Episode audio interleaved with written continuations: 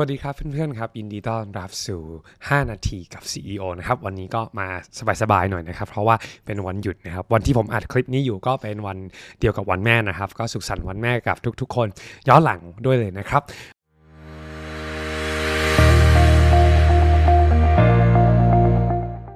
โอเคครับ วันนี้ผมจะมาแชร์ 7 ข้อคิดจากหนังสือที่ผมชอบที่สุดเล่มหนึ่งเลยนะครับ เรียกว่าเป็นหนังสือที่เปลี่ยนแปลงชีวิตของผม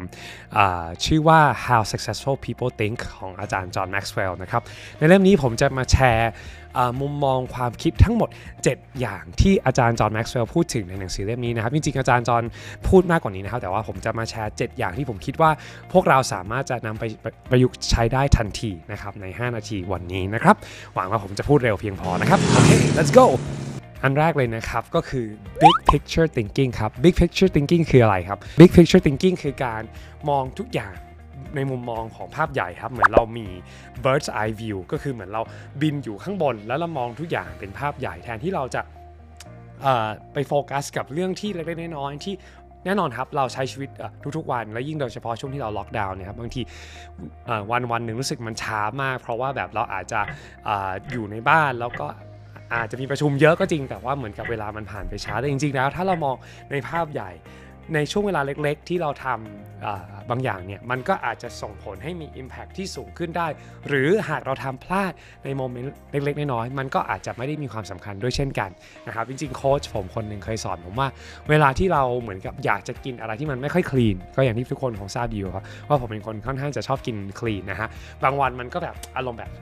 ตะบะแตกบ้างครับคือพอมันตะบะแตกส่วนมากแล้วผมจะเป็นคนหนึ่งที่จะชอบแบบอารมณ์แบบเซ็งมากเลย แล้วก็จะแอบแบบบ่นกับตัวเองแล้วก็โทษตัวเองนิดนึงนะครับ แต่ว่าโค้ชผมก็จะพยายามเน้นย้ำบอกว่าเจไดยูลองนับดูนะ ปีหนึ่งเนี่ยมี 365 วันนะ365 วันเนี่ยแปลว่ายูมีช้อยที่ยูจะกินถูกเนี่ยประมาณอย่างน้อยๆนะครับก็คือ 700 กว่ามื้อ แล้วถ้ายูตะบะแตกสัก 10 มื้อยูคิดว่ามันจะมีผลกับ long term หรือภาพใหญ่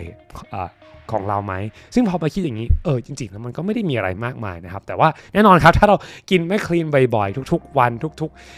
มื้อทุกๆ อาทิตย์ ทุกๆ เดือนนะครับ อันนี้แน่นอนครับ มันก็สามารถที่จะทวีคูณได้ด้วยเช่นกัน ดังนั้น big picture thinking มันทำให้เรามีมุมมองทั้ง 2 ด้านกับการทำสิ่งที่ดี และสิ่งที่อาจจะไม่เป็นประโยชน์กับเรามากนักนะครับ ก็ทำให้เรารู้ว่าถ้าเราทำดีเล็กๆ น้อยๆทุกๆ วันอย่างสม่ำเสมอ ก็สามารถสร้าง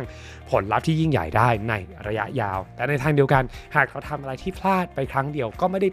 แปลว่าชีวิตเราจะจบสิ้นแล้ววันนี้นะครับ ยังมีโอกาสให้เราลองใหม่ทุกๆ วัน แล้วก็ทุกนาทีทุก ๆ ชั่วโมงที่จะถึงนี้นะครับ อันนั้นคือหลักการข้อคิดอันแรกของหนังสือเล่มนี้ครับ Big Picture Thinking ครับข้อคิดอันที่ 2 ของหนังสือเล่มนี้นะครับก็คือ creative thinking นะครับ uh, creative thinking ก็คือมุมมองของความที่เป็น การใช้ความคิดสร้างสรรค์นะครับ ถามว่าบางคนอาจจะคิดว่าตัวเองไม่มีความคิดสร้างสรรค์ ฉันเป็นคนที่แบบชอบอะไรที่แบบเป๊ะเป๊ะเป๊ะเป๊ะทุก ๆ อย่าง ฉันไม่สามารถคิดนอกกรอบได้ แต่อย่างนี้ครับ จริงๆแล้วทุกคนมีศักยภาพที่จะคิดสร้างสรรค์ แล้วก็มีความสร้างสรรค์ได้ในตัวเราทุก ๆ คนเลยนะครับ มันแค่เริ่มจากการตั้งคำถามที่ถูกต้องเฉยๆการตั้งคำถามที่ถูกต้องคืออะไรครับ อย่างเช่น สมมุติว่าเดี๋ยวผมยกตัวอย่างในการทำงานแล้วกัน ผมเป็นคนชอบตั้งคำถามอยู่เสมอว่า มันมีวิธีที่ทำงานแบบเนี้ย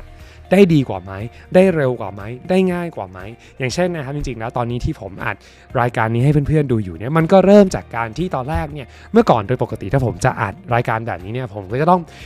อัดเข้ากล้องนะครับแล้วก็จะเอาเมมโมรีเนี่ยมาใส่เข้าคอมแล้วก็โหลดคอมแล้วก็อัปโหลดขึ้น Google Drive ให้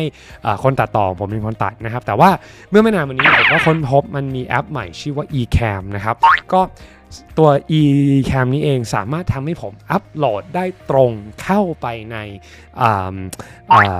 บนคอมได้เลยแล้วก็ไม่ต้องผ่าน Memory ซึ่งพอผมค้นพบอันนี้คือแบบมันช่วยเราล่นเวลาได้เยอะมากๆ คือมันอัดตรงจากกล้องแล้วเราก็อัปโหลดไปให้กับ Editor เราได้ทันที แล้วเราก็สามารถกด pause กดหยุดได้เมื่อไหร่ก็ได้ แล้วก็เริ่มใหม่ได้ตลอดเหมือนกับเราอัดจริงๆนะครับก็ประหยัดเวลาได้เยอะมากๆนะครับถือว่าร่นเวลาได้ 1 process เลยก็ว่าได้นะครับ อันนี้ก็เป็นหนึ่งอย่างที่เราสามารถจะฝึกใช้